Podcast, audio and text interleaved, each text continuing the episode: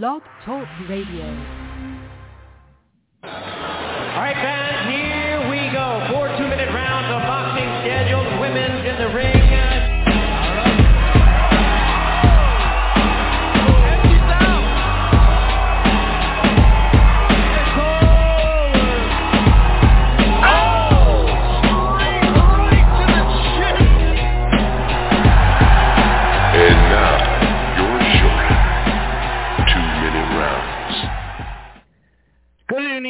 Female fight fans to the two-minute round, episode number one twenty-three, and the second one of this twenty twenty-two.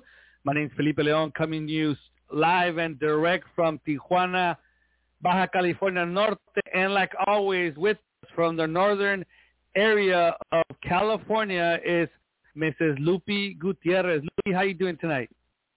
I'm good. I'm good. Hi, everybody. And Mister Hall of Fame himself from the Inland Empire of Eastern Los Angeles. And he's used to, he's from East L A, but he's actually more east, Mister David Avila. David, how you doing tonight? Very good. Thank you. Hi, everybody. And there you have it, folks. We are ready for another episode of Female Boxing with some great news with you. And with, the, with us a little bit later on on the show, it's none other than the former two-divisional world champion, Miz Kenia Enriquez of Tijuana.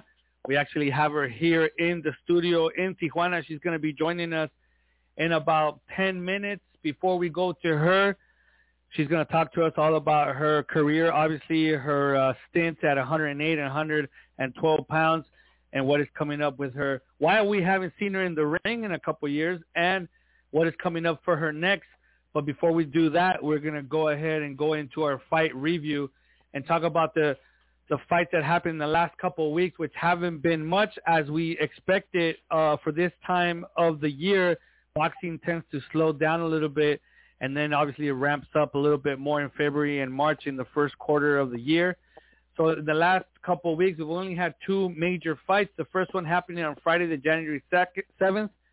From Argentina, Evelyn Bermudez scored a third-round T K O over Yaditza Perez in her home country of Argentina to defend her one oh eight I B F title. The official time, actually, it wasn't reported on BoxRec what the official time was.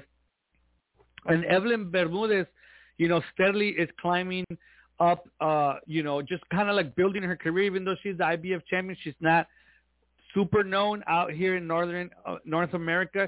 She has fought once outside her native Argentina, going into Mexico and scoring a controversial draw against Silvia Torres. Actually, a lot of people saw Evelyn Bermudez win. We all know who her sister is, Daniela Bermudez, who has fought outside Argentina a couple of times. The first time was in Mexico, where she defeated uh, Mariana La Barbie Juarez at bantamweight. And then in her last fight, she actually came into the United States and put up a pretty good fight, but ended up getting knocked out by Amanda Serrano at featherweight. Was I think it was featherweight. And now Daniela yeah. Bermudez is expecting uh, her first child, so obviously we have not seen her in the ring. And uh, on this same card where Evelyn Bermudez uh, defended her one oh eight pound title, her younger sister, I think, I don't know if she's younger, but uh, her other sister, Roxana Bermudez, actually scored a win. She is another one of the Bermudez sisters. She her record is not that great. She's not even close to a world title, but she fought here as well. I don't I don't think we none of us saw that fight because it wasn't televised, and I haven't seen any stream. Did you catch a stream, uh, David or Lupi? No. And no, somewhere I heard it was a draw. That's why I'm looking no, at no, your no. your result. Yeah. No, no, it was. I think I saw the clip where she stopped her, but I didn't get to see. I, I didn't get a chance to see the whole fight. And a week mm-hmm. later, Friday, January fourteenth, in Panama, Gabriela Fundora, the younger sister of uh, up-and-coming uh, title contender Sebastian the Towering Inferno Fundora, scored a unanimous decision over Natalie Delgado in an eight-rounder. Originally, this was at flyweight. Originally, this was scheduled for some kind of regional title. Uh, I don't even remember if it was the W B A or the W B C, but then it got scaled down to an eight-rounder. The scores there were eighty seventy-one three times, with Delgado touching the canvas in the fifth round. But the more, what made more of a story for this one is where Fundora actually uh, gave, uh, she came up positive for COVID nineteen like the day before, and then I guess she took another test and she came up negative. Um, I mean, I hate to say it, but it's kind of hard to believe, being that it's in Panama, the fact that she was the main event or one of the featured fighters, and the investment that the promoters made onto this card. She might have fought with COVID, Lupi. Mm-hmm. I think so. Well, I mean, when it was, the press conference was three days before the fight, and then they had a, you know, they had that. Then they had the, it happened at the weigh-ins, and there was an article out from Panama that said, "Fights off. This is what happened." And then I go to sleep and wake up the next day, and she won. It was the W B C Latin title, or Latin Continental. Yeah. But it looks like it, it that. It wasn't for that title anymore, and it was ended up being an eight-rounder. And, and, and I mean, I don't know why it got scaled down to an eight-rounder and why it wasn't. An, I mean, on BoxRec, it doesn't show the, the title, even though it was announced everywhere that yeah. it's going to be a title fight. Yeah, on her social media, she has the belt. Oh, wow. So maybe it wasn't. BoxRec is just not registering it, yeah, or it's not W B C recognizing it. Latin American champion. Wow, that's crazy. Well, there she goes. She's five and oh, uh, five and oh, six and oh. Uh, and she has a regional title, which at one point is going to get her ranked in the top fifteen of her weight class. And then we'll see um, what is next for her. They're bringing it up, bringing her along pretty well. You know, she's actually managed by um, the same gentleman that manages her brother, Sampson Lewkowicz, who, if you know boxing, you know that he is very connected, and he has managed a lot of different fighters, including, actually, he is the one that uh, is considered to be the one that discovered none other than Manny Pacquiao. So, you know, if you're going to be in somebody's hands, Sampson Lewkowicz is the right man to do it. So that is the only thing that we have on our fight chatter. I mean, our, I'm, I'm sorry, on our fight review. So with that said, we're going to bring on none other than two-divisioner former interim W B C light flyweight champion and former W B O flyweight champion, Miss Kenia Enriquez. Kenia, how are you doing tonight? ¿Cómo estás, Kenia? Muy bien, muy contenta de estar con ustedes y de poder eh, platicarles qué sigue con mi carrera. Sé que todos esperan a verme arriba de un ring, y espero darles noticias pronto. Well, she says that she's very happy to be here with us, and she is very happy to be able to uh, talk about what is coming up with her career, what has happened to her career, and she's very thankful and happy that everybody's still interested in finding out what is going on with Kenia Enriquez. So obviously she speaks Spanish. She doesn't speak a lot of English, so I'm going to be uh, translating for her. So what we're going to do is, you know, David will give us the question, then Lupi, then myself, and then I'll translate the question to Kenia, and then she would answer, and then I'll translate um, that answer. Go ahead, David. Uh, Kenia, what a pleasure it is to have you back on the show again. It's been a little while. And uh, also, uh, it's been about four or five years since I've seen you. Um, but uh, what have you been doing the last two years? Que bueno, que es un placer tenerte en el, en el programa, y obviamente ha sido como cuatro o cinco años de la última vez que te vio David. Pero ¿qué has hecho eh, en los últimos dos años? Hola, hola David, qué gusto escucharte. Y sí, ya ha pasado tiempo. Eh, he estado entrenando, preparándome siempre, pues, en un gimnasio. Eh, estuve tratando de estar arriba de un ring, pero no se pudo. Siempre estoy buscando mi mejor versión. Tal vez no la he podido mostrar al mundo arriba de un ring, pero dentro de un gimnasio cada vez estoy avanzando más. Uh, David, she says that, uh, you know, it has been a while, and she says that thank you for having the show, and, and, and hello to you, and that she has been training for the last couple of years, that she has been training inside a gym. She has tried to get back into the ring, but for one reason or another, she has not been able to, but that she has been training and, you know, sharpening her skills and getting better day by day, day by day in a, in the gym, but she has just not been able to, uh, to show it. And have there been any changes? Uh, like, does she have a new manager or a manager or a promoter or uh, anything at all that you can mention? Que si ha habido algunos cambios en tu carrera, un nuevo entrenador, un nuevo apoderado, un nuevo eh, promotor, cualquier cambio que, que ha habido en tu carrera en los últimos dos años. Eh, no ha habido ningún cambio, he estado manejándome como agente libre, haciendo copromoción con Sanfer, que ahí han pasado las últimas peleas de mi carrera. Eh, la única cosa es que volví a casa con mi papá, gracias a la pandemia me hizo regresar con mi familia, estar entrenando al lado de mi hermana Tania Enríquez, Sandra Robles, estar entrenando con mi hermano menor que ahora tiene quince años y está haciendo sus primeras peleas en el amateur. Así que mi carrera sigue igual, siendo agente libre, buscando la oportunidad de alguna promotora en Estados Unidos para también mostrar mi talento ahí. She says there hasn't been much changes. You know, she is a free agent. She doesn't have a promoter as of right now. Her last fights were, were Stanford Promotions, but she's not signed to them.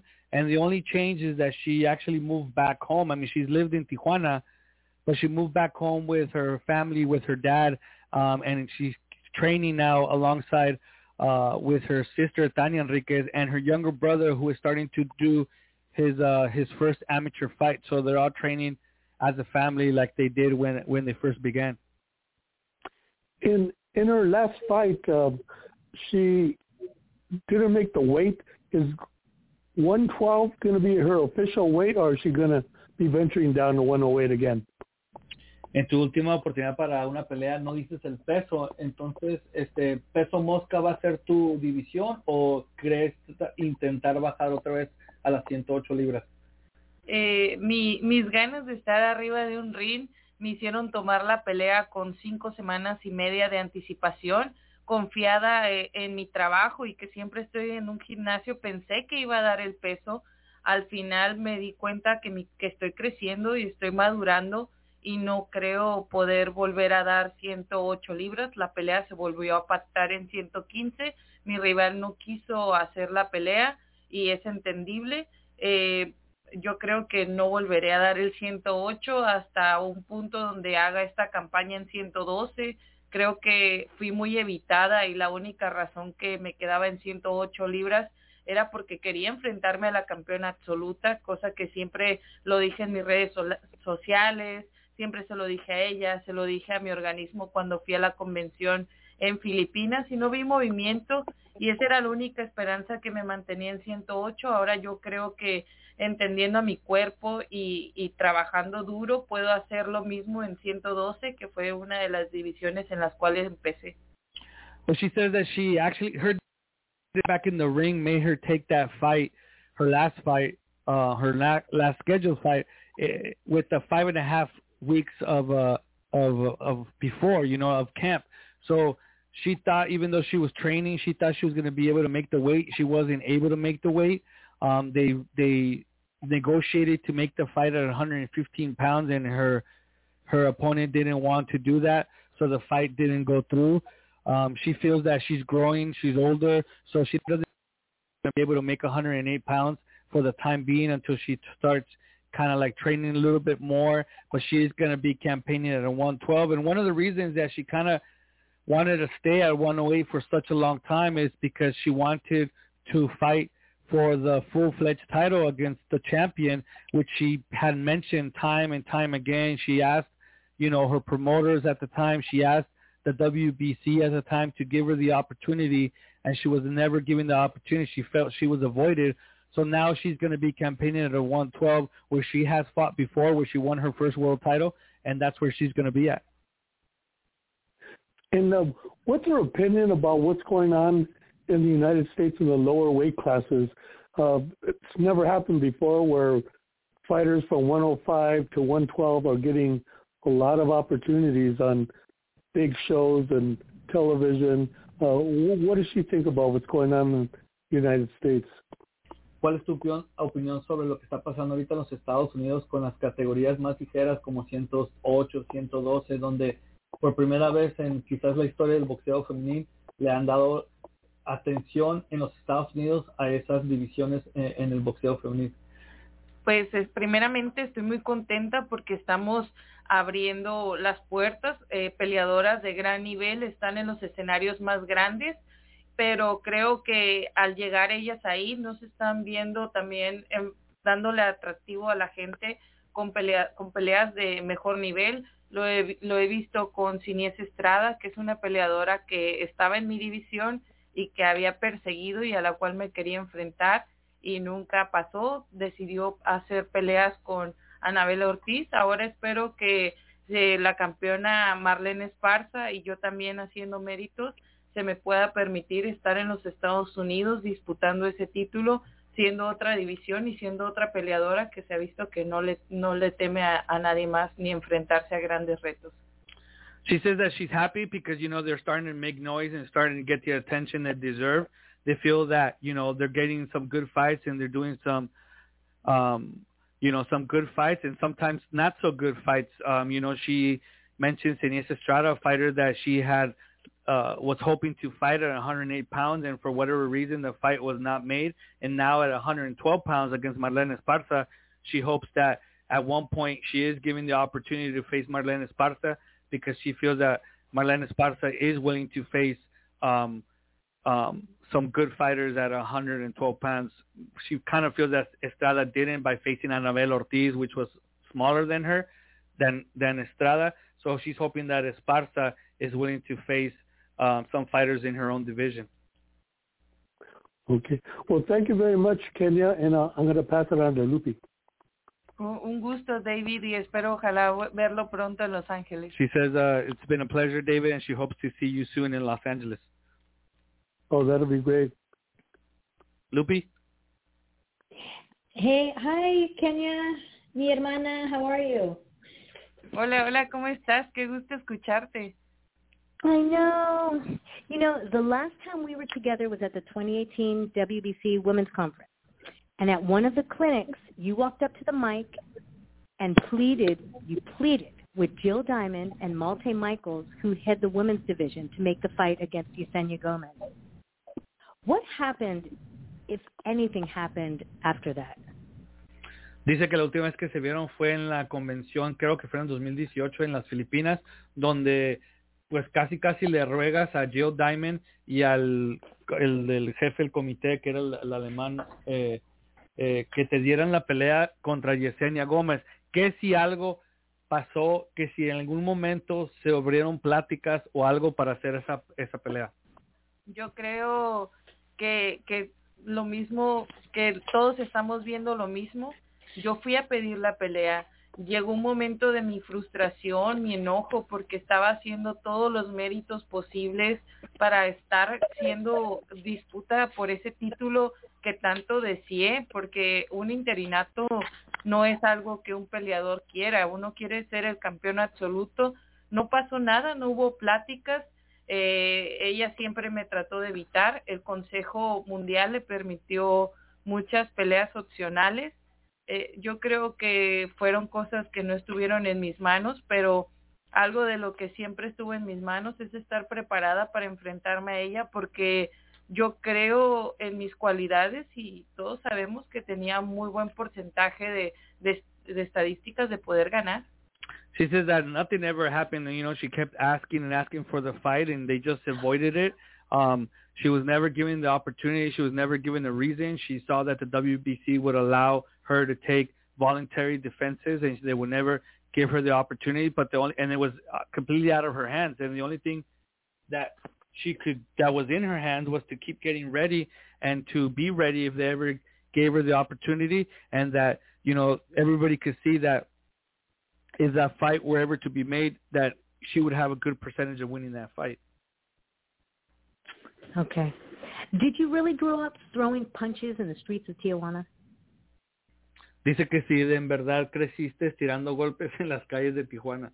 Eh, la verdad es que sí, fui una niña muy traviesa, siempre eh, tratando de defender mis ideas y, y, mi, y mis, mis cosas, entonces fue difícil y tuve que hacerlo a la mala porque a la buena nadie entiende.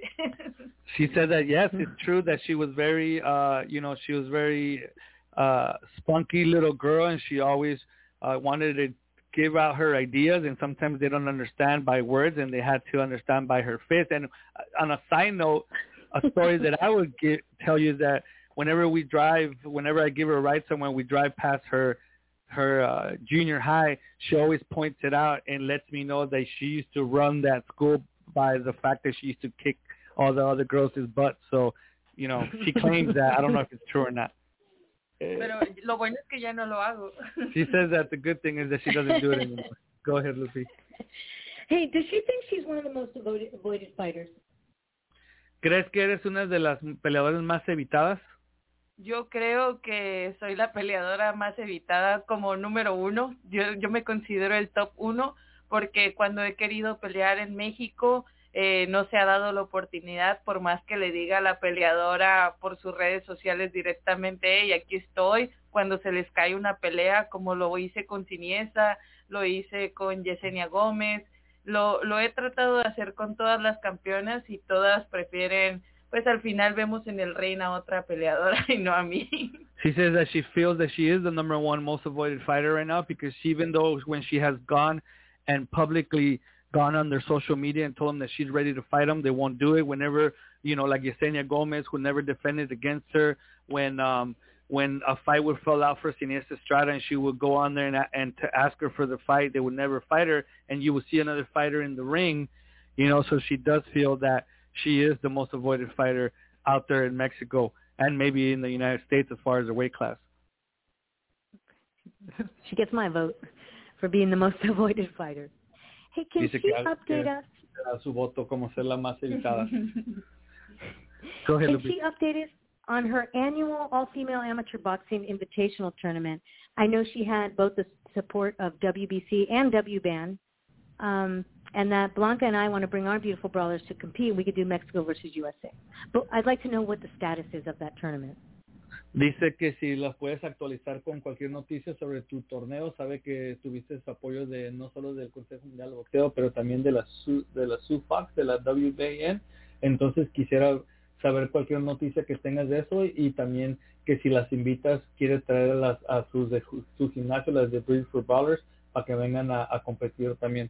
Claro que sí, será un gusto. Justamente en este momento estoy tratando de organizar a, a que sea la quinta edición en este año, que no pase desapercibido y seguir impulsando a las grandes eh, prospectos que hay aquí en mi ciudad y, y que mejor que vengan también de otras partes, son más que bienvenidas.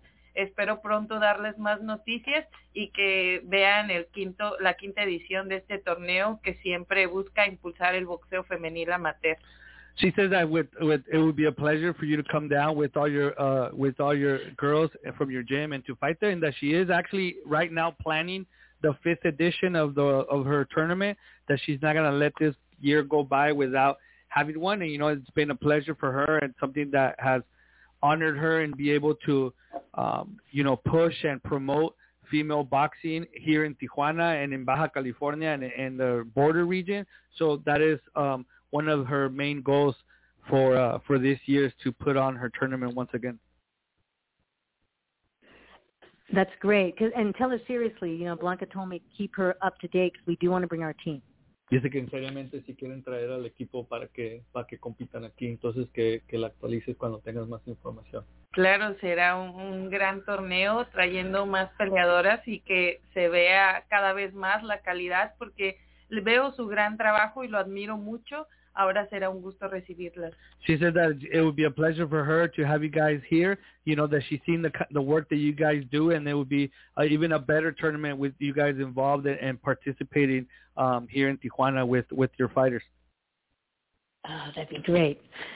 Oh, that'd be great. I'm excited. Okay, so you were in. Um, she was in Colombia's uh, Alejandra Lara's corner at Bellator two sixty-six, and that was here in San Jose, California, against California's Deanna Bennett. And how was her experience at the fights and in the Bay Area? Que estuviste en la esquina de Alejandra Lara, se llama, este, de Colombia en uh-huh. Bellator, no sé qué, doscientos y algo.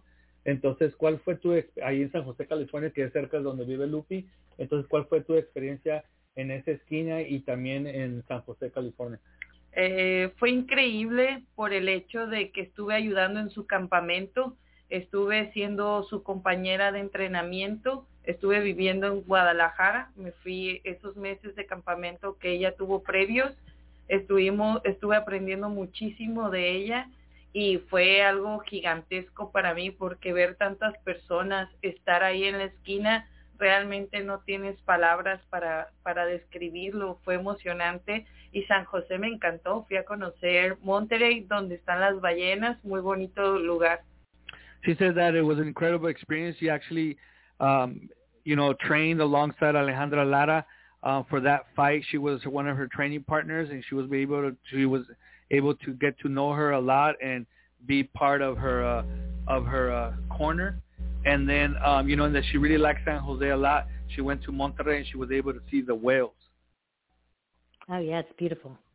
One last question. Uh, her, you, her, your only loss is to Melissa McMorrow, and uh, would she take that rematch? It's a fantasy fight for me. Would she take that rematch if McMorrow was in?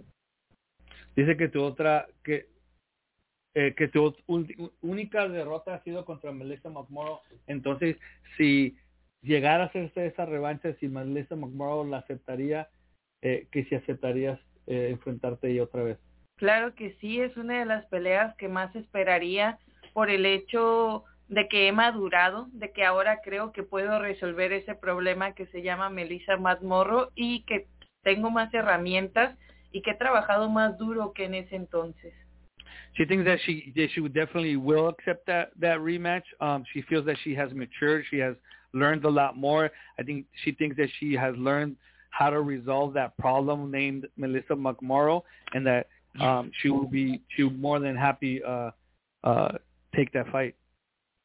Oh, I'll let my sister know. mm-hmm. It was great talking to her. I miss her so much. Dice que fue un placer hablar contigo y que te extraña. Es un gusto y espero que darles noticias pronto. De verdad que fue un gusto escucharlos, poder platicar un poco y espero que la siguiente ocasión tenga noticias de que estaré arriba de un ring y puedan ver mi mejor versión. She says that she's very happy to hear from Lupi. She's, uh, you have it on speaker? No, I don't. Uh, and she has. Uh, she's very happy to hear from you, and she and she. Uh, thank you for having her on the on the show. Ahora yo te voy a hacer preguntas. So now I'm going to give my um my questions. I'm going to first give them in English, and then I'll translate for her. One thing that we do know from her social media is that she kind of touched, she kind of dipped her toe into the M M A world. I'm going to ask her what made her go into M M A and what she thinks of the sport. Eh, algo que conocimos de ti en tus redes sociales fue de que decidiste practicar el, el, las artes marciales mixtas. ¿Por qué decidiste eh, practicar esa, esa disciplina y qué piensas de ese deporte?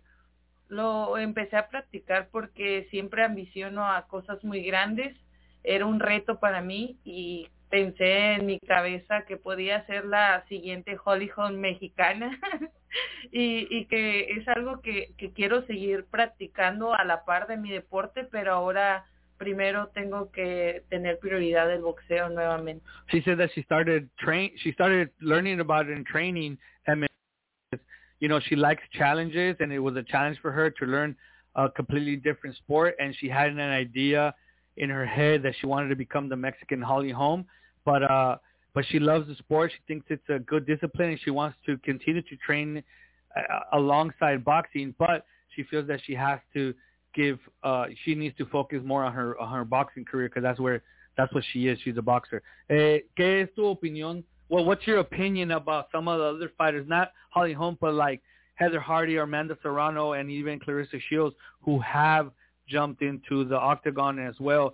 What do you think about what they're doing as far as uh, their M M A career? ¿Qué es tu opinión sobre, no tanto Holly Holm, pero las otras boxeadores que han incursionado en ese en ese deporte como Heather Hardy, Amanda Serrano y Clarissa Shields? ¿Qué, qué es tu opinión sobre lo que están haciendo y lo que ellas hacen adentro del, del, de la jaula, si crees que tienen futuro en ese deporte? La verdad que las admiro mucho porque yo lo intenté y por muchas veces es, me sentí que me quebraba por lo duro que ha sido, y veo que ellas han resuelto muy bien eh, el llevar a la par el boxear y el estar haciendo M M A. Por parte de todas veo que tienen mucho talento, mucho potencial. A la que más admiro y veo que tiene posibilidades es Amanda Serrano. Clarissa Shields todavía tiene que trabajar mucho en su piso, ya que esta última vez fue derrotada por Abby Montes, la cual conocí en Guadalajara y estuve entrenando con ella. Eh, Heather Hardy yo creo que debe de trabajar un poco. Se vio que ella no hizo la transición adecuada. Espero espero yo algún día ser igual de grande que ellas, hacer los dos deportes a la par. You know, she says she admires them for, you know, taking the challenge of of going into M M A uh, alongside with their boxing career. She feels that out of, of them three, the one that probably has um, the better chance at it is, at, at least right now, is Amanda Serrano. She thinks that Clarissa Shields needs to work a little bit more on her groundwork because she ended up losing to Abigail Montes, a fighter that Kenia actually trained with and met and trained with in Guadalajara. And then the one that I think is coming up in the rear is Heather Hardy, that her transition hasn't been uh, the greatest, but she does admire them, and she at one point wants to join them and being a, a dual sport uh, athlete and be able to uh, chat, fight in uh, in boxing and M M A as well. And just so you guys don't know, she actually was signed to an M M A company, Combates Americas, and then she ended up not taking the fight for Combates Americas. So with that said, um, you know, she got pretty deep into the M M A world.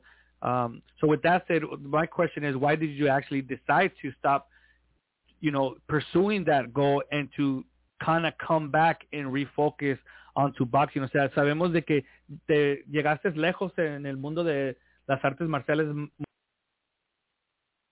empresa Combates Américas, pero ¿por qué decidiste no perseguir ese sueño por el momento y reenforcarte al boxeo?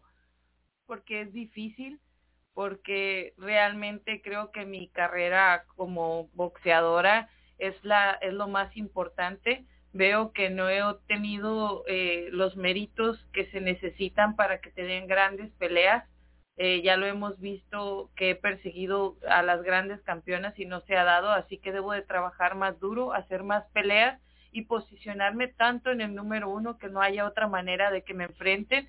Ya que llegue a una estabilidad otra vez como ser campeona, ahora sí puedo pensar en seguir persiguiendo ese sueño. She says that the reason that she didn't go deeper into M M A because it is hard to concentrate on, on both uh, on both uh, sports, and that she wants to reestablish herself as, you know, her position in boxing and become an, a, a, again a world champion. You know, she chased world champions like Yesenia Gomez and others in boxing, and she wasn't given the opportunity. So now she wants to go and chase, you know, and become a world champion again. And once that she is more established as a boxer to the point where she is a world champion again, I think she will think about going again into M M A. With that said, um, just recently this week, um, the new W B C rankings were released Uh, for January, and Kenia Enriquez has been, you have a speaker, I think, uh, Lupi, Kenia Enriquez has been removed for as the interim W B C lightweight champion, but she has been ranked number one for the flyweight uh, division, with the champion being Marlen Esparza. She's actually above Naoko Fuyuoka. Do you have a speaker, Lupi? Because it's, it's echoing. No, I'm not. No, I'm not. Oh, that's weird. And then uh, my question is, what's her opinion about being ranked number one as a flyweight, and does she feel that she's going to have as much trouble getting Marlen Esparza in the ring as she did Yesenia Gomez? ¿Qué es tu opinión sobre ser clasificada como la número uno en peso mosca por el Consejo Mundial de Boxeo, ya que ya no eres la campeona interina peso mini mosca? Y si crees que te va a dar tanto trabajo enfrentarte en un cuadrilátero a Marlen Esparza como te dio Yesenia Gómez. Primero que nada, me gustaría mucho agradecer a Mauricio Sulaimán y al Consejo Mundial de Boxeo por tomar esta, pues este este este momento de llevarme a la clasificación del peso mosca y tomarme como un poco de respeto como la campeona que fui en la ciento ocho y la gran representación que hice. Espero que no se me dificulte tanto estar arriba de un ring con Marlen Esparza. Ella sabe mi calidad porque ya hemos hecho sparring aquí en Tijuana. Espero que no le tema a eso. She, first of all, she wants to thank Mauricio Suleiman from the W B C for, you know, ranking her number one and for maybe taking into consideration. She feels it like a show of respect by the W B C, by her reign at one hundred eight pounds and the way that she represented the W B C as a one hundred eight champion, and she hopes that Marlen Esparza is willing to face her at one time or another um, for the world title. Marlen Esparza knows her very well. They sparred here in Tijuana before, So hopefully she she's hoping that Esparza doesn't fear that of what she saw here in Tijuana when they sparred, and she's willing to face her sometime in the near future. So uh, with that said, I want to thank Kenia Enriquez for being here with us. Gracias, Kenia, por estar aquí con nosotros. Any closing thoughts, David, Lupi? No, just can't wait to see her in person. That would be great. Sí, que no puedes, que quieren verte en el ring, quieren verte en persona, y que te dan las gracias por estar con nosotros. Exactly. I'm going to ask her to give uh, her, her social media, just since her uh, her Instagram account was hacked. De tus redes sociales. Eh, pues muchas gracias a ti también, Felipe, por, por esta entrevista y este espacio. Siempre me da gusto platicar contigo.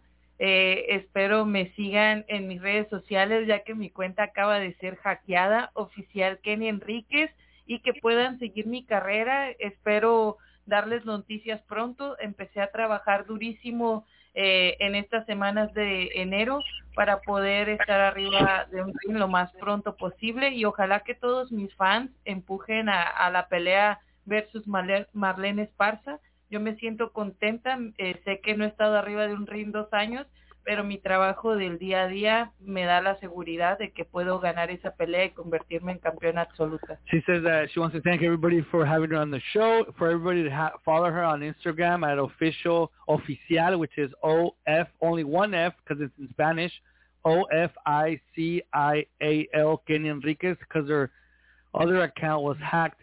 So she's pushing everybody to Oficial Kenia Enriquez, and hopefully we get to see her in the ring soon, and hopefully Esparza gives her the opportunity for a world title soon. She's working hard in the uh, in the beginning of this year, and she's getting ready for anything that might happen in twenty twenty-two. Thank you, Kenia, and um, we'll see you soon.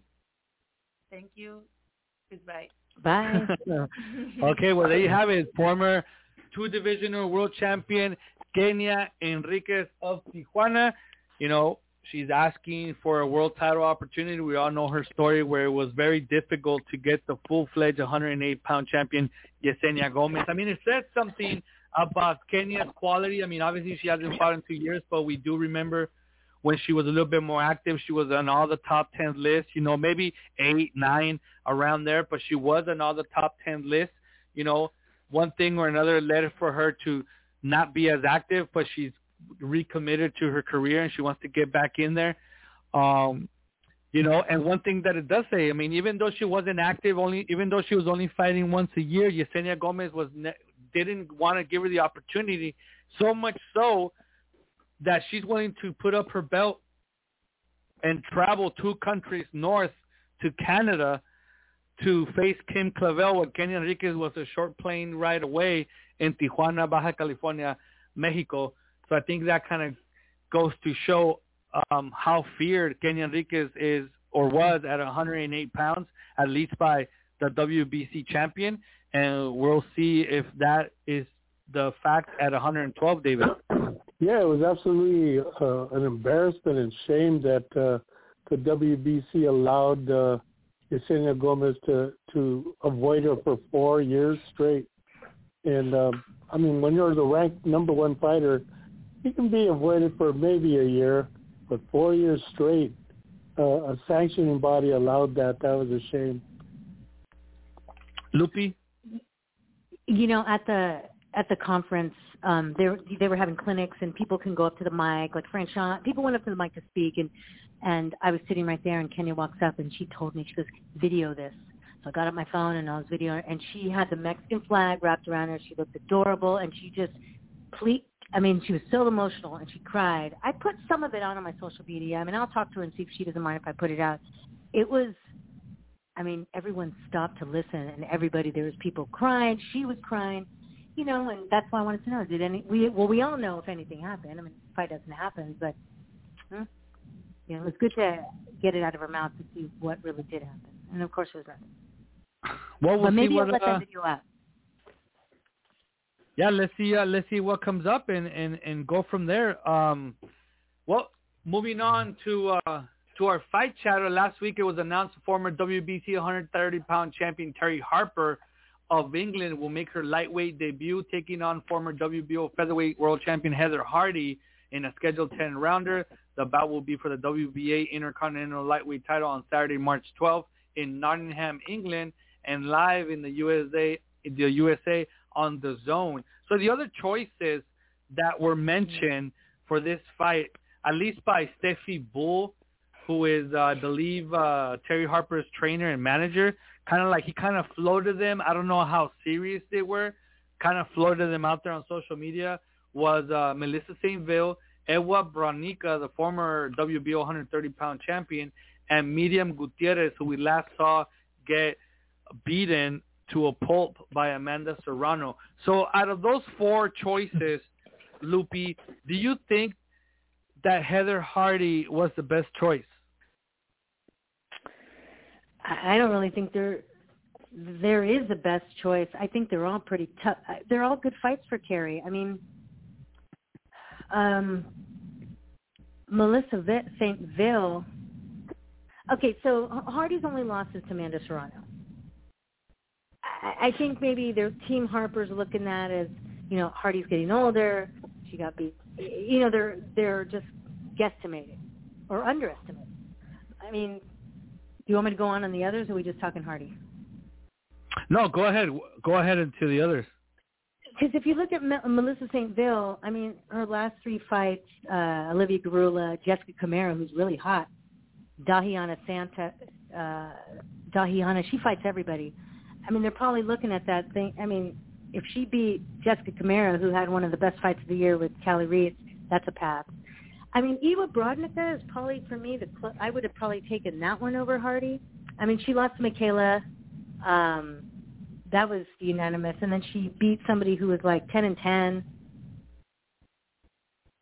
I mean, with losses to Serrano Camara, this, I think that could probably be the fight. Miriam Gutierrez, I mean, she fought Taylor and Serrano, and yeah, she lost, I think, unanimous decisions by both. But, I mean, it's still a no way. I mean, she that Miriam Gutierrez is tough, and no, they haven't taken her down.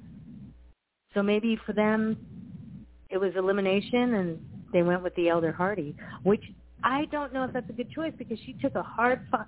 She took that loss by Serrano, so she might be ready to come and take it, you know. I mean, and then she, Terry had that loss.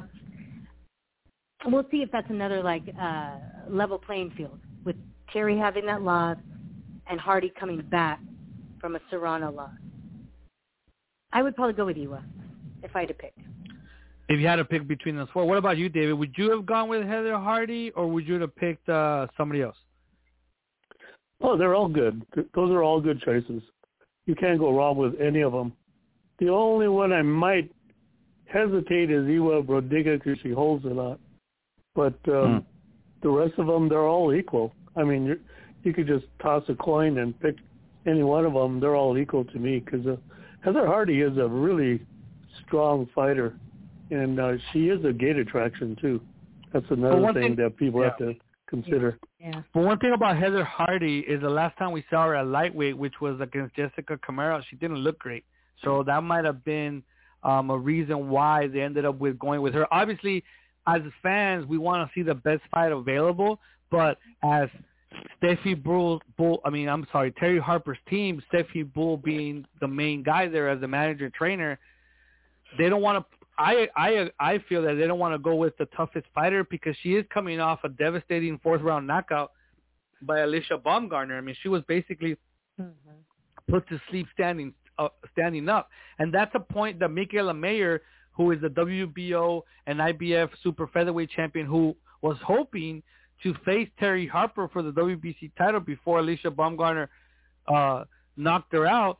That's one thing that she mentioned in her social media is that maybe it was too soon to have her fight um, months, only months after that knockout loss to um, to Alycia Baumgardner. David, do you think that that's a, a valid point by Mikaela Mayer? Uh, absolutely, I think it is. Um, they might, maybe she should take somebody a lot less. Uh, I'm sure they're thinking about big money fights too. They want to sell tickets because you don't want to just do it for practice. But uh, I'm with you. I think she needs somebody lesser quality just to get her bearings back because she did get uh, zapped in the ring, and that's uh, not easy to come back from. I wonder what is the – I mean, I'm sure that they could have – they could have came back with, you know, a domestic opponent, somebody obviously not mm-hmm. a known fighter with with a maybe a little bit over five hundred record or maybe even a five hundred record. And not just – and, well, the thing about D A Z N and Matchroom is that they, they go live with, like, all their fights, you know, mm-hmm. like – from the first fight to the last fight, they go live on it on D A Z N from England, which is okay. I mean, that's where I like it because we get to see these one and oh and two and oh female fighters, and maybe we would have seen, you know, Terri Harper in an eight rounder against anybody. Um, but the fact that they're going after a W B A Intercontinental Lightweight title, and I believe that they're trying to use Terri Harper as, you know, one of the anchors of the promotion as far as ticket sales. That's why I feel that they are going with a name like Heather Hardy. So do you think that, that that's the right way to go? Uh, gee, it's, it's, you know, every promoter is different. Uh, Eddie Hearn, he's his own kind of promoter. He's a little different from the others. But, but the other thing, too, is he's very, very all uh, United Kingdom. So he always thinks about a gate attraction for his, the fans in, in the U K. And I think he sees Heather Hardy as the, the draw, a big draw. Because mm-hmm. Heather Hardy does have a lot of crowd appeal. I mean, yeah. she is Irish, and what better way to attract uh, fans from England than those Irish fans? Because there are a lot of them in, in, in the U K. That's true. Now, Lupi, can I add something? Go, go ahead. Yeah. Um, I think, David, you have a point with the draw. I mean, Hardy is a huge draw. And it's really, it must be hard kind of when they're sitting there trying to pick the opponents because if you look, I mean, Natasha Jonas, to me, I thought she exposed Harper. And then they got the draw, and I thought Harper won, or uh, Jonas won. And then she goes and she T K Os Catherine Sanders, who's like thirteen and oh. And then she gets knocked out by Alycia. So it's kind of a weird pattern she has going. So it must be really hard to pick that opponent. I mean, is yeah. Terri Harper as good as Eddie has always been saying, which I don't think she is, but it must be really hard. David, do you have an answer? Yeah, yeah no, I agree. I agree that um, Harper is a she, – she has decent skills, but she was never super athletic. I never saw that. I just saw somebody who, who could punch hard and knew how to fight and was a, a good draw. I mean, she had a good story. People like her. She's very, very nice. Um, and I, they have something there, and they're hoping that she can recover from that devastating loss, because that was a devastating loss. I know a lot of British fans say that, oh, no, she was only stunned. No, they they just don't know that or realize that she could have seriously been hurt if that referee wasn't that good. Mm-hmm. Now, Lupi, my question to you is, with the win here over Terri Harper, over Heather Hardy, do you think it positions Terri Harper as the number one challenger to the winner of Taylor versus Serrano? No. I don't think anybody cares. But as far seriously, as... Um, no, I, I, I think that if she became, I don't think anybody, there's other fights to, other people to see other than Terri Harper. Hmm. But seriously, no, because we've yet to see what happens with Mayer and Choi and Baumgardner. That's what we have to see first. But I don't think it puts her, personally, I don't think it puts her as the number one. I mean, I'd like to see Harper versus Mikaela, but do I really want to see Harper versus Katie or Serrano? Not really.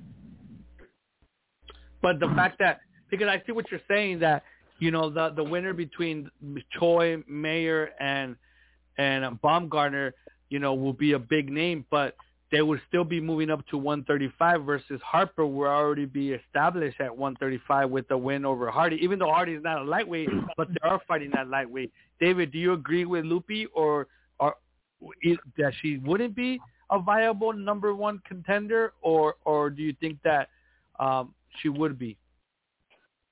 Well, viable, no. I mean, worldwide, is, should she be number one if she were to win? No, but in terms of British fans, and that's what Eddie Hearn is always uh, uh, focusing on, is British fans.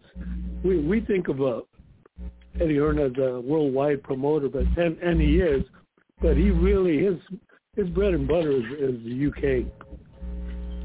And, uh, or actually the British Commonwealth, which includes Australia and all those countries too. Okay. Well, if we just go by the, because I mean I'm going by the W. Not that I have a, a, a and if you guys listen to the show, you know that I don't, um, I don't, um, you know, put the W B C in any other higher regard than any of the other organizations. But the fact that they are, that they they they just updated the rankings, will go with theirs. Well, the number one ranked fighter at lightweight is Amanda Serrano. Well, obviously Katie Taylor is going to fight her. Number two is mm-hmm. Delphine Persoon, but Delphine Persoon has already fought at one hundred thirty pounds. She's already dropped to one thirty in her last couple fights, and we're going to yeah. touch on what might be her next fight uh, in a couple minutes. So the number three fighter at one hundred thirty-five pounds ranked by the W B C is Estelle Mosley from France. So, oh. so would she be a more viable uh contender for the winner of Katie Taylor, Amanda Serrano, than Terri Harper being Heather Hardy? I don't know. I mean, as far as uh, money-wise, Harper's a bigger name, and Mosley, yeah, we've never yeah. seen her fight outside of France. Yeah, hmm. name-wise, it would be Harper. Yeah. So we'll see what happens there, but first she has to get past Heather Hardy.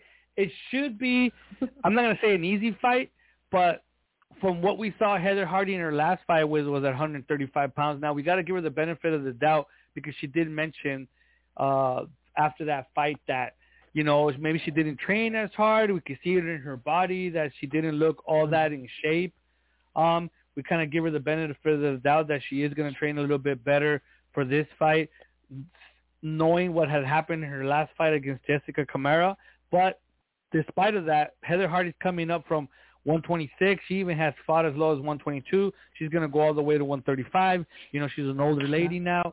So Harper is, should be the favorite, is the favorite.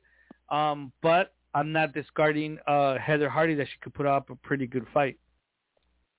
Yeah, Heather is, uh, uh, what I remember the Jessica Camara fight is that Heather was rallying the last uh, few rounds. And uh, you know, she did rally. She she had a very slow start, but even though she knocked down Kamara the first round, she had a slow start, and then she rallied when she kind of knew that she was behind. So I that's the Heather Hardy I know is going to show up in the U K. And then after well, Alycia knocked her out, I think that's also going to – I think Heather's going to use that, and she's going to use her losses, and I, I think it's going to be a really good fight. Yeah, I think it's a good fight. It's a, it's an interesting fight. Just to see if Heather mm-hmm. Hardy has one more of those great performances like what she did with uh, Shelly Vincent, or and let's see how Terri Harper comes back from that knockout loss. So on February fifth, newly crowned W B A World Bantamweight Champion Jamie Mitchell makes her first defense of her title in Phoenix, Arizona, live on D A Z N against Liverpool's Carly Skelly, who has a record of four wins, zero losses, one draw, no knockouts. So my question to you, David, is does a four and oh and one draw fighter deserve a shot at the title? Well, it's happened before, even with men. I mean, if you remember, uh, uh, Vasyl Lomachenko was one and one when he fought uh, Gary Russell Junior and mm-hmm. beat him. Mm-hmm. So, I mean, there there is a...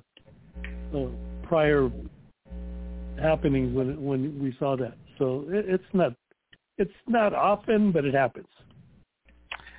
Well, the th- I, I I see what you're saying with Lomachenko, but I mean Lomachenko was like a two-time gold medalist or something like that, or I don't know how many gold mm-hmm. medals he had won, you know. And she she doesn't have that kind of pedigree. In fact, she's not even ranked in the last rankings by the W B A. Um, which I believe to be December of last year. She's not even ranked at one hundred eighteen pounds. Kelly, Car, uh, uh, Carly Skelly. Carly let me Skelly. check super. Let me check if she's even ranked at super at super flyweight. She is not. Let's see if she's ranked at super bantamweight. Uh, well, she she is not. That, she has that W B C International Super Bantam, and they probably she just got that in October, so they're probably looking at that like they can make this match slide, you know. Because yeah. they have been so, doing it. I mean, look at Ebony Bridges, and there's been some. Well, Ebony Bridges is ranked number six by the W B A at bantamweight, so at least she's ranked. So the question here for you, Lupi, is that does she deserve the shot more than Shannon O'Con- O'Connell, who is ranked number one and is their gold champion, Rosalinda, Rosalinda Rodriguez, who is who's ranked number two, Selena Munoz, who is ranked number three, even though she shouldn't be in the rankings because she lost her last fight, Maureen Shea, yeah. who God knows what Maureen Shea is. I mean, she's been ranked in the top five by everybody, and she still doesn't get a title shot, and Wendelin Cruz from Nicaragua. Does Carly Skelly, who's not even ranked, get, deserve a shot more than these five women that I just mentioned? Even Selena Munoz, who just lost her last fight, has a, deserves it more just because of who she is and what she's done. I mean, she did defend her yeah. W B C super flyweight title about ten times. So your thoughts?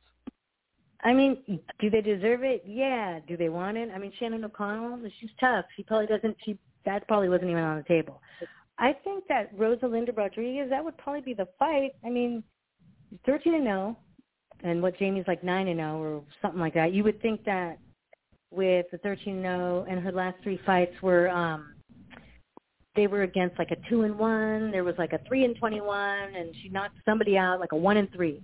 You would think that that would be the fight. Uh, Zelina Munoz, in her last three fights, she had a T K O, a split decision, and then she was K O'd by Dina Thorsland. So they're probably not going to take it. That would be another one. Maureen Shea's another, you know, Maureen Shea's got so many fights, but I think the question is whether Maureen Shea would t- actually take the fight. I mean, she fought Yuliana Luna like way back, twenty fifteen, and I mean Shea's like twenty-nine and two, and her last fights were against a four and one, a five and five, and she beat Adina Kiss, who fights everybody. So I don't think that Shea would want it. Um, Wendelin Cruz, she's another undefeated five and zero. I mean, she probably can't even get a visa coming from Nicaragua. I would take hmm. the. I would. I like the Rosalinda Rodriguez. Yeah, I mean, I just don't, I just don't see how they. they I mean, W B A is going to do whatever Eddie Hearn wants because he's going to be paying the sanction fees and everything, all that. Now, mm-hmm. once an, another, another fighter, well, not another fighter because I'm not a fighter, but a fighter that did take offense to this matchup is none other than Las Vegas Serena McCoy, who we had on the show. She actually went public on her comments from Instagram and actually showed receipts, receipts, like the young people say. Um, showing the conversation that she went back and forth with uh, Jamie Mitchell. Um, it w- she stated that she was offered the fight by Matchroom, and she accepted it, but that she was declined as the opponent by Mitchell's team. Um, I guess when she posted that, Jamie Mitchell responded to her privately in a D M and said, hey, um, you know, why are you posting that? I'm not about that, but... You know, whatever, whatever. Let's let's let's spar. I need some sparring. And then uh, Serena McCoy is like, "Why would I spar you? You know, why would I spar you and help you keep your title? Why don't you just, you know, win this fight and then let's you and I fight and put up your title if she gets to win the fight." So that is pretty. I don't know how much truth it has that McCoy that she she was offered the fight by Matchroom and she she accepted it and.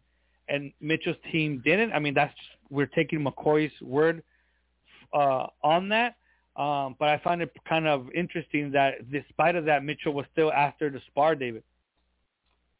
Yeah, that's that. That is telling right there. But uh, hey, that's boxing. That's boxing, and, and the that fact that there boxing. isn't. Yeah, and, and I think it's kind of interesting. I mean, I think that I think Mitchell in Vegas, uh, Lupi, is that where she trains out of? Yeah. I've actually seen them training before. Um, Serena didn't post pictures, but Jamie did a while back, within the last, um, this year. And I remember looking at that picture going, wow, Serena doesn't like her. And I just thought that to myself, and here we are. Yeah, it's kind of interesting. And, and, you know, and I would imagine that in Vegas, even though it is the fight capital of the world, there isn't a lot of female fighters in that way. Because, I mean, you have Ava Knight. I don't know how active she is in the gym. I mean, she just fought not too long ago, but I don't know how active she is in the gym. I don't know. She's a bit smaller, but, you know, she can still get in there and sparring. I mean, no offense to Serena McCoy, but if you're going to learn from somebody, it's going to be from Ava Knight. You know, getting in the ring with her and sparring with her is going to prepare you a lot better for uh, Carly Skelly than a Serena McCoy will. So, uh, well, let's see that fight. I mean, let's see what happens. Jamie Mitchell, I mean, she should – I mean, I couldn't say should, but, I mean, if she is a world champion, we believe she is, what, what she did in England not too long ago, going over there and winning the world title, you know, she shouldn't have an issue with Carly Skelly, and then we'll see what, what happens after that. And according to a report by Unorthodox Boxing Gear Twitter account, Mikaela Mayer is in talks to defend her unified W B O and I B F World Super Featherweight titles against former world champion Delphine Persoon on March twenty-sixth in Las Vegas. I think this is a great fight. I think Delphine Persoon, we've seen what she did in two fights against Katie Taylor. A lot of us, some of us believe that she actually took at least one of those fights from Katie Taylor. She has dropped down to one thirty. One of the things that um, is holding up the fight from what I read is that, you know, she needs to prepare herself to the best of her ability. That means taking some time off at, in her day job as a federal police officer in her home country of Belgium, and they're trying to work out the finances for that, making sure that she's going to get paid, you know, a reasonable amount by taking this fight so that she could cover you not only her, what her purse should be, but also that time off that she needs to take from her job to get ready for this fight. So, David, what do you think about this fight? Do you think this is a, a logical next step for uh, Mikaela Mayer, since maybe they're not giving her a chance against Choi or Baumgardner just yet because the zone controls them? So Top Rank has to look for the next best thing. And to me, it might be Delphine Persoon. Do you feel the same? Uh, well, I mean, she is a tough fighter. I mean, there's no doubt about that. She is very, very tough, and she might be better than all of them. Um, so, yeah, I mean, it makes sense if the if Mikaela's not going to get an opportunity to fight uh, Choi or, or Baumgardner, then, yeah, why not? I mean, Mikaela's one of the guttiest fighters out there. I mean, there's mm-hmm. female boxing is filled with people like that. They will fight anybody, and Mikaela's one of them. She does. She mm-hmm. absolutely believes in her own talent. And you want to see that in a fighter. And she has a mean streak, too. And, uh, you know, that's a great fight. But I do like it. I do. I think that it's a logical next step after facing Maiva Hamadouche and, um, and, and, and, you know, going, you know, her toughest fight to date and, and taking on that fight and, and going through that war that she had to do against Maiva Hamadouche to win that I B F one thirty pound title. I think, I mean, Delphine Persoon is going to, I mean, if, if we see the same Delphine Persoon that we saw against Katie Taylor, Mikaela Mayer has a fight in her hands, Lupi. Yeah, yeah. Uh, this would be the test of all tests for Mikaela. I mean, I, I like the fight. I mean, we'll, with Alycia being the wild card, I mean, this is great because it did kind of mess everything up in a way. I like it because, I mean, Mikaela's tall. She's five nine. And Delphine's five nine, and Mikaela's reach is like sixty-six and a half, and Delphine's probably around the same. I like this because when we see Mikaela fighting smaller girls, she tends to go down for, to their level for a few rounds until she gets it. It's like, use that reach, use everything. This is where it's, it, I think it's, it's going to be explosive. It's going to be beautiful because they're both the same, and she doesn't have to fight their fight. She's going to fight her own fight. I think this is, despite um, Delphine's experience, this is a fair fight. Now, David, in my opinion, Delphine Persoon is the the toughest, most experienced opponent that all the current one thirty pound champions have faced. Choi, uh, Mayer, um, even I think isn't isn't uh, Hamadouche's only loss or first loss to Del Persoon? I believe that is the case. Yeah, and yeah. Um, and and Baumgardner. So. If Mayer comes out as the winner against Persoon, how do you seed her? How do you position her against the other champs at one thirty pounds? Well, to me, the fact if they don't allow Mayer to fight one of those other uh, matchroom fighters, I would just abandon the division and move up. Wow. And go after the Katie Taylors and the Serranos for the mm. bigger money. Yeah. I mean, why stick around? Why do them a favor? They're not doing her a favor. So I would mm-hmm. just move up and say, I'll go after bigger money. I don't need you. When do you make that decision, though? When do you make that decision of, of, of I mean, because it's a count and mouse, it's a count, cat and mouse game where you kind of go back and forth and you see who fights who, and then you make an mm-hmm. offer and whatever. So yeah. how how far do you go where you decide as far as his her manager, George, what's his last name? George? Reese. George Reese and Top Rank. Mm-hmm. You know, how how far, how long do you go when you decide, you know what, these guys aren't playing the game, let's go after the winner, Taylor Serrano? How how how long do you wait? I, I would, if she's going to fight Persoon in March, I would wait after that. I mean, because she's, she's given them the opportunity already. They announced the tournament, basically, the quasi-tournament. It was Eddie Hearn that announced it. And because things aren't playing out the way he figured they would play out, he wants to change the game. Well, you can play yourself, and that's basically what he's doing. He's playing himself out. Uh, he's losing Mikaela, and Mikaela's going to move on to bigger game. I wonder if like that would happen, Lupi. Do you think that if, let's say Mayer fights Persoon, she said, you know what, I'm trying to go after Baumgardner and Troy, they don't want to, you know, whatever, they don't want to face me. I'm I'm out. I'm gonna go to one thirty-five. I'll go after Harper. I'll go after Taylor Serrano. You know, do you think that if that would be the case, they would make that Baumgardner Troy fight and make it for the vacant W B O, Lupi? Yeah, it seems like that that would be what they have left, right? I mean, if Mikaela leaves, that it really is all they have left. But yeah, if Mikaela beats Delphine, the, to me, Mikaela takes it all. I mean, yeah. with Baumgardner and Troy, I, I just don't see them putting an end to Mikaela's reign. She's not yeah. Terri Harper, and she's not Simone de Silva, who Troy knocked out in September. Oh, I and can I ask, uh, what about V A D A testing? Are we going to talk about that? Oh, uh, David? What's that? What, what about think? testing?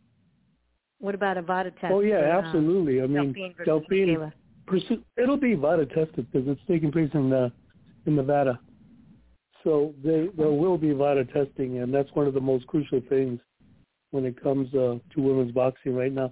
Right now, that's a big uh, subject. It's popping up on Twitter. Accusations are floating all over the place that certain female fighters are, are not being tested and are, are juiced. And um there's been that accusation with Delphine Persoon before, but she will be tested when she comes into the United States. So it's on a fair playing field. And I think, just to close out this subject here, I think that if Mayer, you know, beats Delphine Persoon convincingly, there's no doubt that she jumps in the top five Uh, pound for pound list. There's, there shouldn't be a there shouldn't be a reason why she shouldn't. I mean, she should be number four. I mean, with, well, I mean, you, you know, we're always going to have that back and forth between Clarissa and Taylor until Taylor and Serrano fight. So the, them two are one and two, and then you got Serrano on number three, and Mayer beating Delphine Persoon, and then after beating Hamadouche and unifying the division, there's no way that I think, in my opinion, we could deny her the number four spot. Do you agree, Lupi? Wait, I'm I'm sorry. I, I I was I was distracted. Can you repeat that real real quick? Do you, do you think that if Persoon beats, I mean, I'm sorry, if Mayer beats Persoon, she deserves the number four spot in the pound for pound list? You know, because one and two is either Clarissa or Taylor. Number three mm-hmm. is Serrano. Do you think she deserves number four? Mm-hmm. Yeah. Is, is Persoon right after that? Yeah. If after Hamadou she beats Persoon, yeah. Mayer deserves yeah, number sure. four. David, do you yeah, agree? Yeah, she's a level jump. Uh, no, I, I don't agree. There's McCaskill, too. She's still up there. I have mm. McCaskill up there. So, and so she beat he, somebody who was number, considered number one twice. Wow. Oh, so she'd have to go. Well, the first one was controversial. The second one, we'll give it to her, you know. And you have a point there. But I don't know. I mean, I, I see your point. I see your point, but that's only if we're going by resume. Now, if we're going by resume and skill, mm-hmm. I feel if we're going by resume and skill, I feel Mayer is a, is a better boxer than McCaskill. Well, yeah, I'm not too. saying Mayer's not a better boxer. Yeah. But, I mean, to me, it's you have to prove it. and she's proving it. She's starting to prove it one by one. But I think when McCaskill knocked up the, the queen, I mean, she deserves to be up there. Or pretty close well, to Well, that's it. a good argument. That's a good mm-hmm. argument. But I haven't really seen much from McCaskill after she beat Breakhouse. I mean, beating – I mean, what did she do after that? Let me see. Um, Candy, Candy, Wyatt. Candy Wyatt. Yeah, I mean, come on. But it was that her last fight after Breakhouse? Breakhouse? Yeah. Mm-hmm. Oh, yeah, that was I just mean, recent. Yeah, you I know, mean, and if you're telling me, I mean, I see what you're saying, and I agree. I mean, that's a good point. I hadn't even thought of her, but, you know, the last two fights from Mayer, that's pretty, I mean, even the last two or three fights from Mayer, it's a pretty good, pretty strong showing. So I think there's some argument there. Yeah, I always believe in the fighters have to beat the, beat them to get up there, not just be placed there because we think uh, we we tabulate all these things. I, I, I'd like to see somebody just knock off the queen and get there. Well, Persoon, and, well, Persoon is in a lot. Is, Persoon is in a lot of top ten lists, female lists. So yeah, Mayer beating another top ten fighter. Yeah. What's yeah. that? I, have, yeah. I, I don't even have her on my top twelve. Because uh, Persoon? To me, yeah. To me, if she lost to amateurs, then she doesn't belong there. Oh well, that's another. That's another. That's oh, another gosh. reason there. That's fine. So, so and said, too. Let's move on to our upcoming calendar, which is not, which is not much. You know, like I mentioned at the top of the show, our next show just before we go to the calendar is scheduled for February third. February third, we're going to be having our next show. Hopefully, we can have a guest, and we'll be talking about all the fight chatter and going over this uh, fight in our fight review. But there isn't much, like I mentioned in the top of the show. You know, it's the beginning of the year.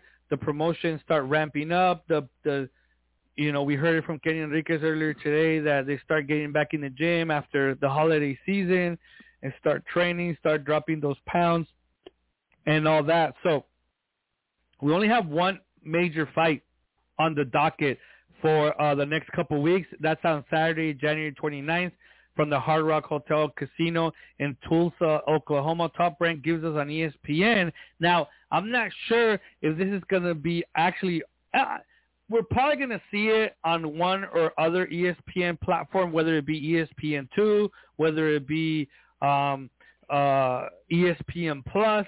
We might be able to see this fight, which is pretty interesting because we've heard of her. I've actually never seen her fight, but it's Calliope Currani, better known as Pink Tyson, and she's going to be taking on Carla Torres in an eight-rounder at one hundred thirty pounds.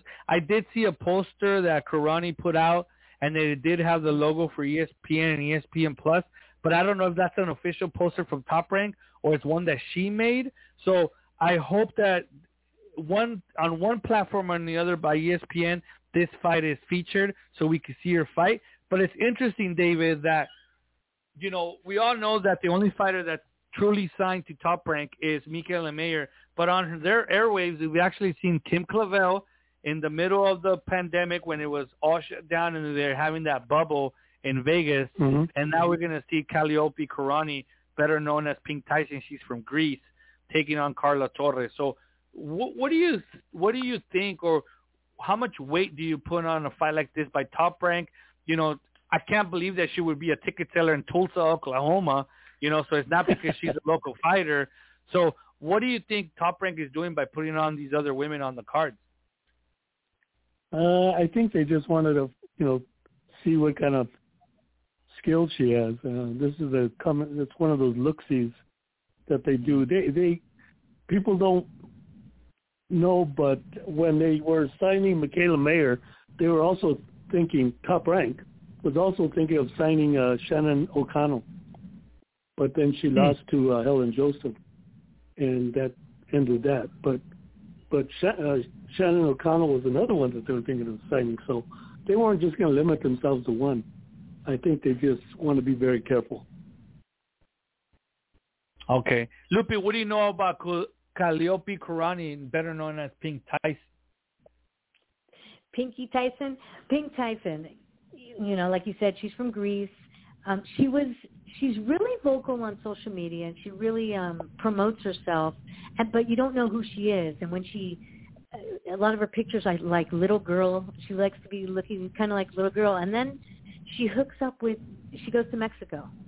I'm not exactly sure who she hooked up at the top, off the top of my head. I can't remember. And then she started to get people taking her a little bit more serious because she was hanging out with the Mexicans, and then she fought uh, Iranda Torres, Paola Torres. Mm-hmm. And, and that was for the vacant um, some, one of the one of the belts, I B F, A B F.